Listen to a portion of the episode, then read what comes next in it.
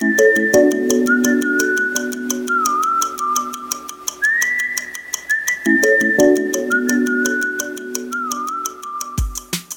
家好，我们是五味大力丸，我是银子，小蘑菇，真真儿，哎呀，终于不用说挤完了，是吗？大家好，我是三丸菲菲，我是老 P。今天我们大力丸要录一期生命中的最后一天啊！这个首先播一下这个题目，可能有的人会对这个题目比较熟，因为在我们的节目说过啊，是一个让我们印象深刻的话题。那么为了录这个话题，这是我们一周年的特别节目，所以我们请来了斯坦利老师做嘉宾。斯老师，欢迎，欢迎欢迎欢迎！这个五味大力丸的第六位地黄丸出现了，第六位地黄丸大家都争当，你知道吗？我们决定先留给您，嗯。然后在这里呢，首先我们要恭喜司老师，因为我不知道你们记不记得，就是司老师在那个节目里面最后说，希望能跟大家成为同事，而且有机会坐在这里和大家一起再录一期节目。恭喜！然后就一年之后了，美梦成真。恭喜司老师，美梦成真。不是应该人家恭喜我们吗？你们真敢说呀！这话就跟不是你说的似的。我我我不承认。哎，回放一下。然后我们这个官方的题目叫做《生命中的最后一天》呢，其实有一个破折号，后面我们自己在捋大纲的时候呢，叫做《大力丸复仇记》。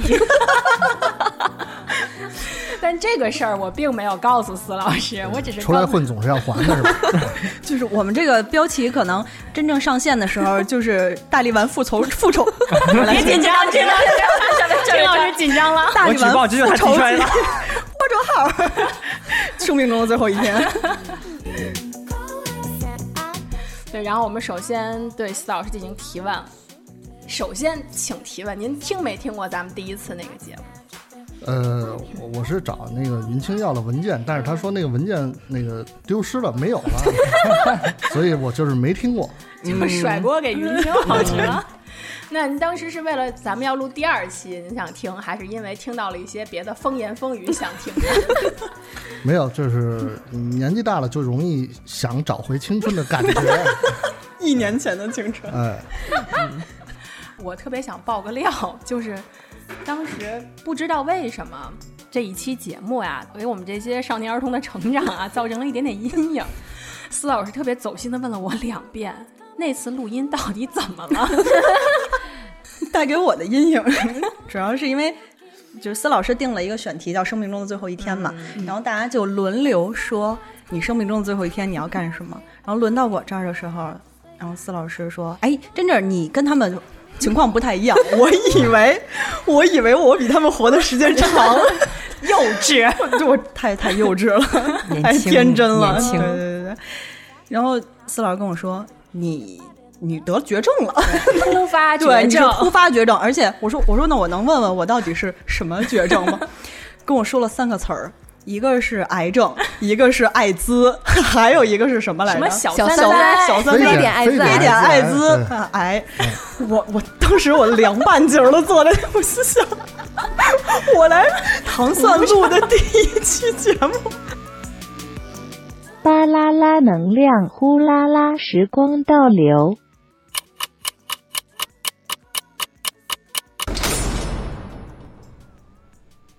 呃，是这样，你的情况跟他们不是不太一样啊，不太一样。这个呃，比较比较比较惨，比较惨。这个呃，突发的这个绝症啊。我 比较惨，我怎么这么惨呀？比较惨，比较惨。对，我我能先问一下，我突发的是一个什么绝症吗？呃呃，小三灾啊，非典、艾滋、癌都有可能。哎呦我的妈！所以我也想问一下司老师，这就开始了。对，如果您也小三灾，您会怎么样度过生命中的最后一天？我的妈呀，我现在出汗了。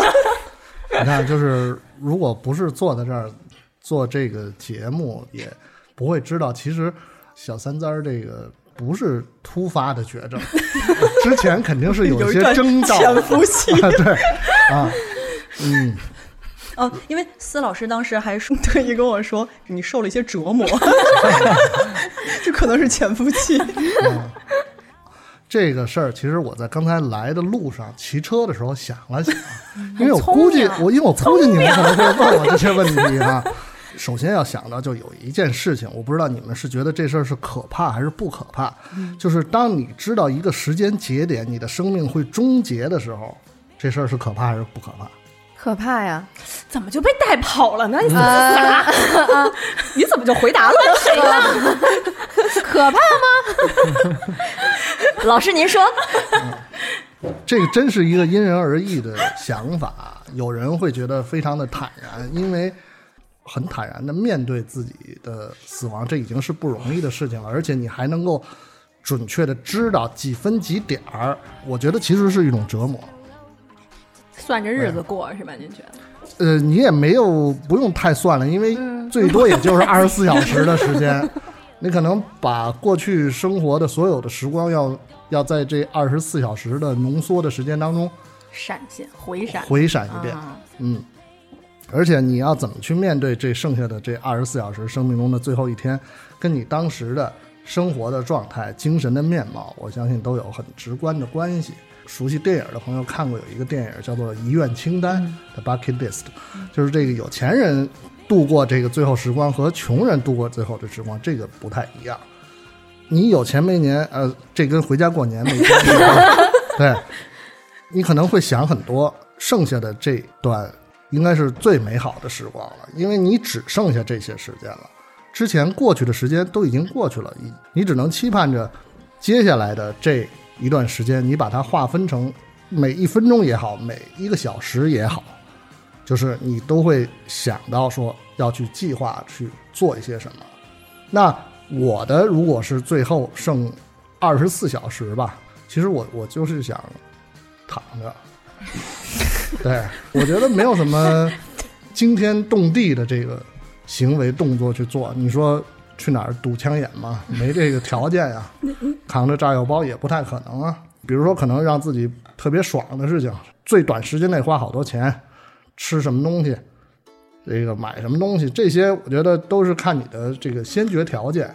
但是回归到根本，我觉得就是你能够安静的在一个舒适的这个环境条件下，其实享受最后的这段时光，这是不容易的。就是我觉得就是安静的躺着，躺二十四小时。您不想走两步吗？因为毕竟之后还有很长时间可以躺着，您不想最后一天走走吗？对之后很长时间躺着，你不会感觉到自己的存在了。啊，你你之前已经走的挺多的了。跟你想象中的是不是不一样？我你你别问我问题，其实这个浓缩起来就是两句话。真正问完，司老师说躺着，就可能剪完了之后就这样，都是铺垫。现 在菲菲，你的求生欲也不是很强，我觉得我也有点替你着急。不过这期本来就是抱着必，你们这么说我就放心了，就敢说了这期节目我担心的是他们四个都不说话，然后我去堵枪眼儿了。我们今天想的是这样，就是大家汇总一下我们想问司老师又不敢问司老师的问题，统一交给银子，然后大家用眼神示意银子 应该问哪个。把刀都交给他了啊！对，就我在哪个节目都被当枪使，一样司老师，我的角色已经有了。那如果接着您那个说，就如果有当时的至亲什么的好友什么都还在，您就不想再跟他们说什么了，就是也不用道个别什么，就是自己安安静静。呃，这个大象坟墓是特别秘密的地方嗯啊，就是说这个大象预知自己即将离世的时候，它就会远离自己的亲属族群啊，就这种，然后到一个神秘的地方去结束自己的生命了。我觉得我我我也会选择这种方式。你你你可能会花一些时间把有一些未完成的事情要交代清楚哈，比如说你的这个银行存折的密码啊，一些相关的，反正就是能够继续造福别人的这些东西都都安排好之后。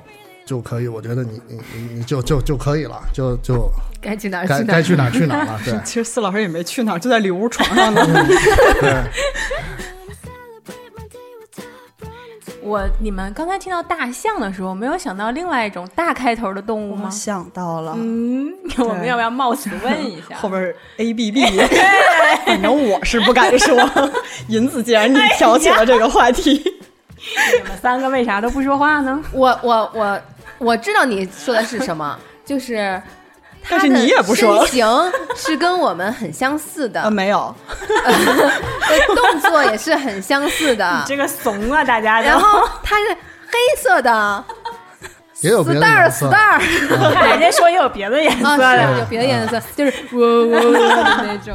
就是你们会问为什么我喜欢大猩猩是吧？查一查，啊，看咱这绕这半天，这个体型最大的灵长类的动物，智商可开发的潜力，呃，非常非常高。然后，在这个种属下边，黑猩猩的这个 DNA 的结构跟人只差百分之二，这这些都是。然后可能看起来也是呃蠢蠢的，但是有很多这种拟人化的行为哈，比如包括在这个一个水池水池子里边跳舞啊，嗯，然后这贴墙走路啊，这都是您的表情包啊。这个视频视频都能看得到啊，对，就是这个是从初中的时候开始的吧，初中的时候开始，就我有一个同学送了我一件 T 恤，上面有一个星星抱着一个小孩男同学。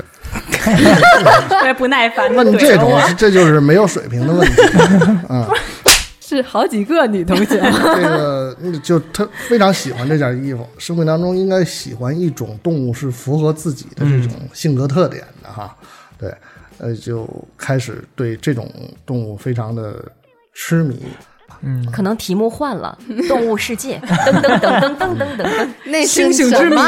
黑猩猩之谜。等等等等是什么？西游记西游记 sorry sorry 你看我有我有在互联网上捐助一个非洲的大猩猩的保护组织每个月会有一些固定的捐助时不时都有一些朋友会圈我？就是比如有一个关于猩猩的新闻啊 或者是一个什么艺术家的作品啊反正就这个形象应该是跟我已经贴合的非常的紧密了啊，这个行为我非常的欢迎，也欢迎大家继续做下去。那但是猩猩呢是。分好几种的，不是所有的长得跟猴似的都叫猩猩 啊。那您喜欢哪种猩猩啊？我最喜欢大猩猩，就是金刚，就是电影《金刚》里边的这个、这个种属。对，因为另另外还有这个黑猩猩，嗯，嗯，叫那个 Chimpanzee，然后这还有一种这个我们亚洲苏门答腊岛特产的这个红毛猩猩，这个大家就都应该。那好像特别，就是在这个这个呃《人猿星星球崛起》这个这个电影当中，就是他这个首领，包括他的这个反派都是黑猩猩，然后有一个这个呃智者，就是这个红毛猩猩。我那天看《动物世界》也看到黑猩猩一个特别觉得好玩的一个，他们表达信任是把我的手放在你的嘴里，然后咱俩就你这样走把手拿开，你把你的手拿开，不要冲着我。就是那天司老师在群里边发了一个那个表情包，表情包嘛，然后银子说：“哎呀，不是猩猩。”齐老师默默回去是，就是那是什么猩猩，我其实也不知道。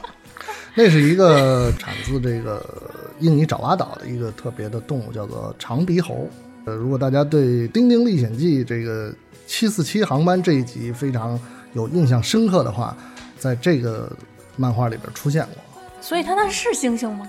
它不是猩猩，它是灵长类猴子的这个种属。对，不是我，不是一会儿你直接跟齐老师说，他不是。我之前就是因为发了一个艾特司老师，司老师默默的说这不是猩猩。对，那我再想问您一个问题，我估计您都是按照那个我们第一次的那个提纲，就我们那个问题去回想，但是我一定要问那那会儿没问过的，嗯，省着不能您您有准备。要是最后一天的话，您会不会有什么一定要听的音乐，还是就是安静的躺在那儿？呃，一定要听的音乐哈，那个听一些古典音乐吧，就是舒缓一点的，就是呃，不要再有这个特别的大的情绪上面的波动，对，或者听一听这个什么经文之类的这些，让让自己这个心绪稍微的安静一点，对。啊。那我就又想到另一首歌，就是为什么最近您老让人家自己或者人家放《野狼 DISCO》？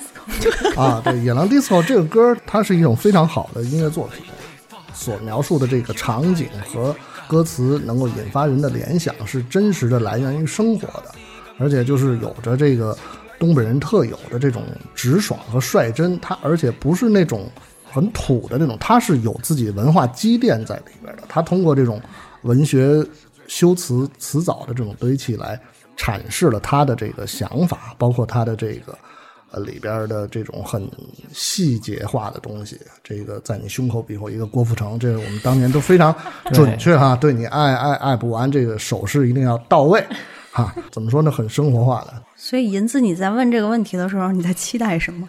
你在期待 我就我司老师说我最后一天躺在床上听野狼 disco 吗？就是不是就是因为司老师每回我们录美食莫扎特的时候，老觉得莫扎特这一趴 没有了。我想了想，那我们就提一提。但是我又是一个外行，我只能硬聊，你知道吗？感受不到我特别硬的问了一句吗？美食野狼 disco。我觉得他可能就是网络歌曲或者偏搞笑，你说偏搞笑的那一种。但是司老师主动点播了两次，是吧？咱做节目啊和那个直播都点播过，所以就在我就想问问司老师的意见，到底是对这个歌有有什么不一样的看法？嗯，听听专业人士是怎么看。就他这个就是作者老舅啊，他是爱好诗歌，他的偶像是海子和窦唯，一个是写诗的，一个是写歌词的，在这方面的这种呃造诣已经是非常非常高了。对，这里边指的郭富城，他并不是郭富城，嗯，他是指的当时蹦迪的那个状态。像我们那时候去蹦迪的时候，就是比如说有一首歌叫 YMCA，这手势必须得到位，就是要比划这个 YMCA 这四个字母。手您还记得？司老师给我们有彩他，到这首歌到这个，就是他有一句 YMCA 的时候，全场人一定是这个手势。哦对，所以所有听众现在可以 听到这个脑补一下对，脑补一下 一个非常可爱的，你们多夸夸我们，我们就告诉你们什么样。加入粉丝群把视频发过去是吗？出去唱歌，我们部门领导唱这首歌的，就是唱那郭富城的那首歌，什么爱爱爱不完的时候，一定要这样是我们一定要怂怂的站起来配合他跳这一个好吗？我都会了，部门团建的时候学会的。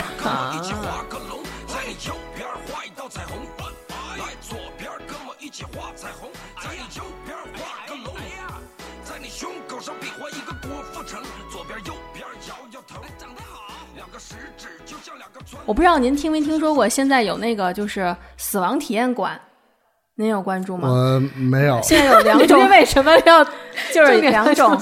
就四老师没不知道的，四老师，我只是定了一个选题，然后太难了。真的有一种死亡体验馆的话，您想体验什么？我不会去，就肯定不会去是吗？我不会，我不会。上海有一家，哦他当时那个创始人是丁瑞，他后来他自己也得了癌症，然后就被迫关闭了。他这有点像类似像团建的那种，呃，大家陌生人聚在一起，嗯，然后像玩一些游戏一样，然后一把一个一个人杀死，然后你就从那个掉下去了，然后你要经历一些什么人性的拷问、这种。啊，另外一种是在哈尔滨，它这个死亡体验馆就非常中式的那种葬礼。嗯。它一开始就是你已经去世了，嗯。然后你自己要躺在那个棺材里，嗯。然后有你的遗照，有你的那个花圈，然后你要体验你进去的时候，你会亲眼看到那个火苗，是是是这样的，就被焚化，还要写遗书，呃对对然后听大家哀悼你什么的。嗯嗯嗯但是听怎么去为什么要评价你体验这个东西呢？我当时看的是那个报纸，一部分人是本身他就觉得生活很没劲，就很想去，又不敢死，就是他去体验一下。有好多人说泪流满面，就觉得还是活着比较好。还有一部分人就是觉得好奇，但是大家出来之后的那种感觉，都会觉得。那一刹那，觉得自己要死了，真的还是有代入感，会觉得深深的不舍，会觉得有改变的那种。还会有人觉得解压，啊，这个理由我也嗯，我提问一下啊，就比如说我去呃玩这个项目，不是玩呃，体验去体验这个项目，然后那一些什么哀悼那些人都是 NPC 对吗？又要密室了。是是不是 NPC？呃，应该是那比如说他们所说的，人家哀悼都说你这辈子做过什么好事儿什么，我就是一大坏蛋，我什么都没做过，我会不会觉得他们不切实际？会沟通吧，人家就读提前会王老太太这辈子是个好人，提前会沟通吧。就是我当时有一丢丢想体验，嗯但是我觉得太可怕了。就是你一到那儿，那个昏黄的小蜡烛，然后你自己的照片儿，一是我觉得害怕，第二我觉得不吉利。丧对兆头不好，就是怕万，就是就就这种，所以嗯，所以嗯，我以为是那种通过一些有安全保障的操作死的啊，感觉。对对，对我以为是这种东西。我原来也啊以为是，嗯但就这任何哪一种，您可能会去想体验吗？都不会。如果是濒死的那种呢，嗯也不会难受死了。我我之前不是说过我游泳吗？我有一天我突然觉得，如果要是哪一天我不开心了，我有这种想法，就比如说，就很难受，想想到死啊或者怎么样，我可能会去跳那种十米跳台，因为有的人他走入这一步的时候他是冲动的，所以我就觉得，如果要是哪一天我冲动了，我可以去十米跳台那儿体验一下，因为当你从高空坠落的那一段时间，会不会你内心有挣扎？会不会你有说我想活的这种想法？但是如果你说你跳一个没有水的十米跳台，你就没有机会了。但是如果你跳有水的那种，你只要会游泳，你还能 回来，你就会回忆起来啊，当时我有多么恐惧，然后我有多么想上岸那种感觉。我为什么之前会有想去体验一下的感觉嘛？因为我就前几年频繁的去那个告别这种事情去参与，我真是觉得每个人出生的时候啊，又要摆什么周岁宴怎么样？但是人在办告别仪式的时候，真的是太潦草了。嗯，就是在我妈去世的时候，他们去准备那个悼词去结尾的时候，都说成了什么什么老人。其实她去世的那个时候，她只是一个中年人而已，根本就不是老人，她只是在套那个词。嗯，我我当时心里就是想，如果说以后我再遇到这样的事情的话，我真的希望去尊重生命的这个过程。如果说我我有这个状态或者能力的话，我希望有一个圆满的一个结局。所以我也希望，如果有一天我到百年之后的时候，嗯不希望草草收场，我我可能要你找一个精心给你策划的团队，疯狂我是我我有这种，我希望是这非常样的，勿扰。我希望是这样的，就是我要有一些话要去说。至于我为什么本职工作一直在做这个小广播这个事情，其实就是我希望我在百年之后，我能有一些东西是留在这个世界上的，我会觉得很安心。人死，总之都是一定一定要发生的事情。嗯你不喜欢谈论它是，你不认可，你还是要死。对所以我希望它是在我掌控之内，就不留遗憾的去做。对，所以我要在这儿跟所有的大力丸的听众朋友们分享一个前两天发生的非常不能没有非常啊，就是真实的事情发生在我身上的。这个不也不会在其他的节目当中说，也不会通过其他的方式来跟不同的人来分享。就是我前两天做了一个梦，我梦到唐村广播的有一位主持人死了。我哭得一塌糊涂，稀里哗啦。我甚至第一次在梦里听见自己哭的声音，这是一个真实的事情。对，这节目出去以后，大家也不要问我这人是谁。对，我这心刚才提到嗓子眼儿了都，嗯，因因为还好是个梦，就是我很怕听到说是真实的什么真实的对对不幸的对对对消息对对对。嗯，大家都担心的都是一样的，看来。嗯。我们还开玩笑说，其实这人没了之后还挺忙的，要化妆，要收拾遗体，整理仪容，然后还要参加一个遗体告别会。就是假设你是那个主角的话，而且还要赶着时间进火葬场。对，呃，这种事情我觉得就是，如果人生中经历了一次之后，你就会呃很明白这这里边的道理。比如说，可能我跟大家分享一个，就是呃，我们有就口头上有一句有句话哈，说这这死沉死沉的这这句话哈，就是呃，我父亲是前几年去世的时候，这个要火化的时候，这个殡仪馆的人就是有有这么一个仪式，叫做长子抱头。嗯啊，就是当然也有其他的工作人员什么之类的，以这个就抱住我父亲头部的时候，深切的体会到了什么叫死沉死沉的这句话，嗯就是那个重量是无法想象的。你觉得可能那个就不应该是这样，但是它就是那样。但是你要说，我再怎么跟大家来形容、来分享这个，如果你没有经历过、体验过那个，你还是不知道是什么意思。就是这样。人生应该多一点体验吧，但是那个死亡的那个，我我觉得真的那算了那个。在我姥爷去世的时候，因为我觉得我们俩的思想是比较一致的，他是一直会给自己写回忆录、写书、弄照片集的那个人。但是我觉得家里人没人能 get 到那个点。我作为一个外孙女儿，还是最小的，我就是莫名的觉得他很希望他有一个圆满的东西。所以最后我跟那个殡仪馆的人说，我说最后的那个。呃，我也征求家里的意见，一般都长子长长孙嘛发言，我说我去发这个言，然后我就很认真的去把他的那个生平总结了一下，他是人生当中的几个关键的高光时刻，然后怎么怎么样，然后我去读完的，然后我觉得，哎，这个事情我自己觉得我做的挺好的，我觉得帮他也不是帮他吧，就是圆满了，人生圆圆满这种感觉。那四老师，您有没有想过想要一什么样的葬礼？就是你让一个活着人想这个身后事，实际上是一个非常残忍的举动。我说实话，我没有想过，但你嗯现在一定让我想的话，我也没有说要什么这种什么轰轰烈烈、轰轰大葬。我是是这样，我是在差不多十年前我已经注册了遗体捐赠的这个，能够为其他人再提供一些做一些贡献。就就就这样，这个也别占国家的地，然后也不别那个搞什么仪式，这些都没什么用。就好像就是刚才为什么说的这个一冲动要去跳这个跳水里跳台这个哈，我觉得就是你如果就是再一冲动了，你就想想你把所有的存的钱都取出来，在一天之内花掉。但是这不是说你是剩最后一天哈，你就试试 就真得这冲动的去跳去了，冲动的惩罚。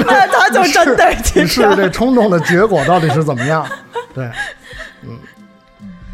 那你们都有想过自己的身后事吗？我我先说啊，我我因为我最简单，就是没想过，因为这个东西确实是给给活人看的，或者是可能对于活人的意义更大。对于我来说，我自己也不知道，然后我就觉得怎么样都好，有没有也都好，就是给交给你们去玩儿，就是你们想怎么弄怎么弄。然后风光大葬，你们觉得对于自己心里是一个慰藉也可以，然后没有这个仪式，我觉得也 OK，没有，而且我也不是那种一定要。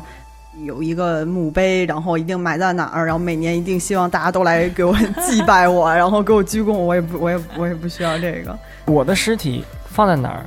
咱说被怎么遗体吧，行，我的 遗体，怪我的遗体被放在哪儿？怎么处置？位于放大海，然后或者烧了，我都不知道。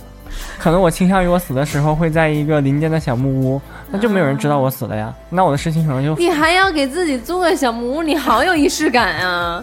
有你有仪式感。所以我的仪式感会在我生前啊，就是在我能体验到的时候，我不会放在我不知道，我我我尸体都可能被野狼叼走了，我也不是野狼。disco 吗，要走的是你在跳 disco，野狼说在胸前画着给我 就是真的，如果真的有小孩儿过来拿我的拿我的骷髅在那儿挥在空中挥舞着，我也不知道呀。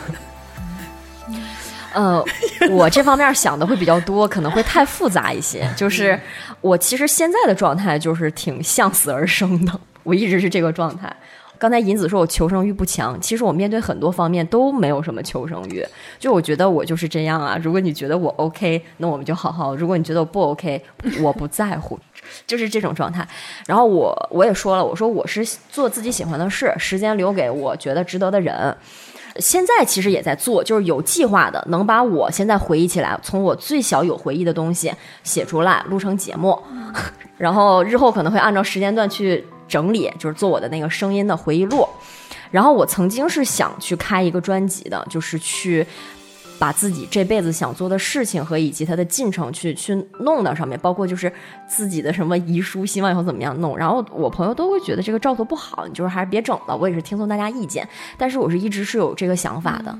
然后我也从几年前开始看这方面的书，比如说怎么让自己死的时候不太痛苦，我还我就是比如说，呃，如果你是比较慢性的这种病，比如像是这个癌症，说这个这个艾滋三灾小小三灾好吗？好专业，好专业。我肯定会放弃心肺复苏，就是这种啊啊、然后就是插管这些。然后如果我是有幸是就垂老了，到了八九十岁，可能到一个自然的一个过程，我不太会去治病那种。比如说我得糖尿病了，但是我吃糖尿病的这个药会让我身体不舒服，那我可能会选择不吃，嗯，然后让生命质量是更优先于寿命的这种。嗯对我最近在看那本书，就是《最好的告别》。就是也是在讲这些养老问题该是怎么办，所以我就更加明确了我现在的想法。呃，而且我也会去跟我身边的人去沟通这些事儿，我从来不避讳去谈论这些事情，就是想营造出来一种他非常正常，就是我没了，大家不用伤心，就是你们没了，就是我也会好好活，就是你们 没了，我也不会。嗯，就这个就是我对于他的态度。我希望有一个圆满的能够总结我一生的，不需要说花多少钱大操大办，但是至少你别那个就就是称谓都给我说错了，这太不重视我了。于奶奶，哎，啊菲菲对我我有一个问题啊，就是你总结的你那个人生的语音的经历，你这些东西是对于你，就是你是要满足自己，还是要说留给之后的人？呃，都有。一是我想留下来我一人生的我的一些想法，我遇到的一些事，因为我曾经在遇到一些比较痛苦事儿的时候，比如说我要面临就是眼睁睁我家人要离开我的时候，我很痛苦，我怎么办？我会发现我去找一些其他人的经历的时候，就是很少大家会避而不谈这个东西。我很希望就是有一种共情的那种感觉，能让大家知道，就是这个事情就很正常。但你会不会担心你这些东西会给其他人造成一些 负担？就比如说以后不知道该拿这些东西怎么办好？哦，不会啊，我现在已经都传到网上，现在大家就可以听到。就是你要愿意听，你就点开听；你不愿意听，我也就是也不那什么。就是大家还要给你付续费。嗯，这个就是我的想法，比较复杂嘛，比较作。我跟我去年说的一样，哦，就玫瑰花瓣。对，你还记得你去年哎呦，我的天呐，我就是后来已经就是哎选、选择性的想要忘记一些那期就是说过的东西，但是就有一个东西一直在我脑海里边不能忘却，就是这个玫瑰花瓣儿。我就玫瑰花印象中，瓣一点一点，我印象中有一个人特别做作的说，一定要就是在家里什么撒满玫瑰花瓣什么的，但我就忘了。对，哎，我我我没我没印象是泡澡，泡我就记得要有这个东西，但我其实都忘了到底是谁。对，你还问了 谁说到底是谁干的这个事儿？说 蘑菇，呵呵，快来听这个憨瓜当时是怎么说的。巴啦啦能量，呼啦啦时光倒流。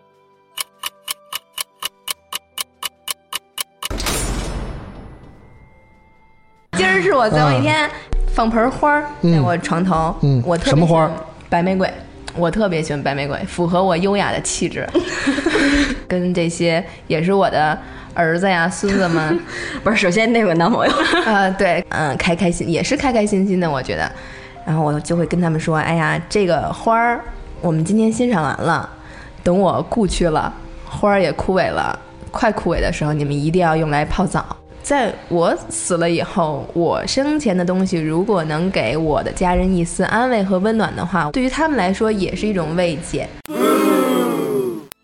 就是，我就想说，最后跟那个最后知道自己最后一天了，快要嗝屁张良大礼堂了，就那个那些玫瑰花瓣凋落了以后，可以泡澡呀、泡脚呀，把温暖和香气传给我的家人。可以的话，我租一大的那个洗澡盆子，就是把香气和温暖传给全世界也可以。哎，我特别好奇，你们都不怕最后一天那个咽气儿之前特别痛苦吗？你们不会就是想怎么让自己减轻这个痛苦吗？那除非是你先一步，先自己解决，不然的话，就是因为现在会有那个不不能叫大礼包，就是生生命终结临终关怀包，就是有这种东西。呃，因为你一系列的反应，你可以就是在最终的时候让家人给你使用上。比如说你的喉咙会因为过度的潮湿而很难受，然后你的肠道也会松懈下来，会排便什么的。它会有那一个包，就让你当事人会感觉舒服一些的这个方式。就我就特怕我最后一天，我说那得多难受啊！你气儿也上不来，可能又疼。如果说我我肯定会给自己准备这个，让自己不太疼。你想的真是太周到了。那你是那种会支持安乐死的人吗？耳熟呢这个问题。来了来了，他来了。嗯，我我们又穿越回去了。我前一阵儿就看了那个台湾的那个他安乐死直播一那个视频，那个我当时看了还是挺紧张的。他当时问这个药我是分两口喝下去还是四口喝下去，你没有看过那那个看过呃对对看过那个然后我当时其实还是挺紧张的。我如果说这个他真的折磨到病人了，我是支持的，但是我很担心他法律的界定别让有些人钻了空子，我就担心这事儿。如果说是抛出那些去看，能结束痛苦的，我会愿意。而且我就这个问题，我还问过一些身边会有这种家人离开的经历的，很大一一部分人，他给我的很中肯的答案都是：我希望他就别挺着了，要不你就就就就再见吧。有很多人给我的答案都就是这个，就跟那会儿那会儿说的一样，就是对于我自己，我是想体面的离开，而且你在那个中间，就是比如插着管儿什么的，其实自己也没有什么幸福感，然后还给自己的家人和朋友，就是照顾你的人带来了很大的负担。所以如果我能选择的话，我也依然会选择就这个方式。嗯你你没法选择，完了，怎么回事？发生了什么，同志们？不是就你没努努力那个时候你是没有你没有选择，你没法去选择我要不要用这个或者不要用这个，那时候已经是别人替你做选择。现在在有一些那个临终关怀的那些，就是他会让你家属和当事人是在清醒的时候填表格的，包括我们现在也都是可以去签署一份这个的，以免就是未来不是你想要的。那所以最好还是我们自己选择呗，它能更提前到我还清醒，我来做这个决定。如果能允许的话，啊对啊这种可能是最人性、就人道一点儿的。好吧，我们最后说一点开心的结束来，这也是一周年的特别节目嘛，也是我们特别节目。特别特别。特别沉重。我觉得，如果我们刚开始开头的时候还兴致勃勃的 说什么，我们有一个扩折号《大力丸复仇记》，我现在就要说失败了。对，就随随便便就能被翻盘，就这种在在没有意识的情况下，然后最后拉不住，居然说了，那你对安乐死有一开始碰到艰难险阻，对以后的发展有 有帮助。对我们已经发展成可以让老主播再陪我们。所以再虐我们一次的。我们现在成长特别的茁壮。那最后就请司老师给我们就是说点寄语，这随便一这一年来的观察对我们，对，然后结果发现没有观察，呃，对，没有观察，是我是觉得就是自由生长嘛，呃，你们呃最新的一一一代，就相对于过往的这些不同时间段出现的主持人来说，你们是最新的一代，你们的赶上的这个时间节点也是之前从来没有发生过的这个一个可以自我把握的一个时间节点。那我的想法其实一直都没有变过，就是你们喜欢坐在麦克风前面，跟更多的看不见的人分享自己的生活的经历、感悟、有意思的事情，愤怒也好，怨恨也好，糖蒜广播的宗旨还是希望带给收听的人呃开心、解闷儿、快乐。嗯。嗯，对，就继续做下去。嗯好，谢谢齐老师，嗯，齐老师，嗯，齐老师。啊，不不，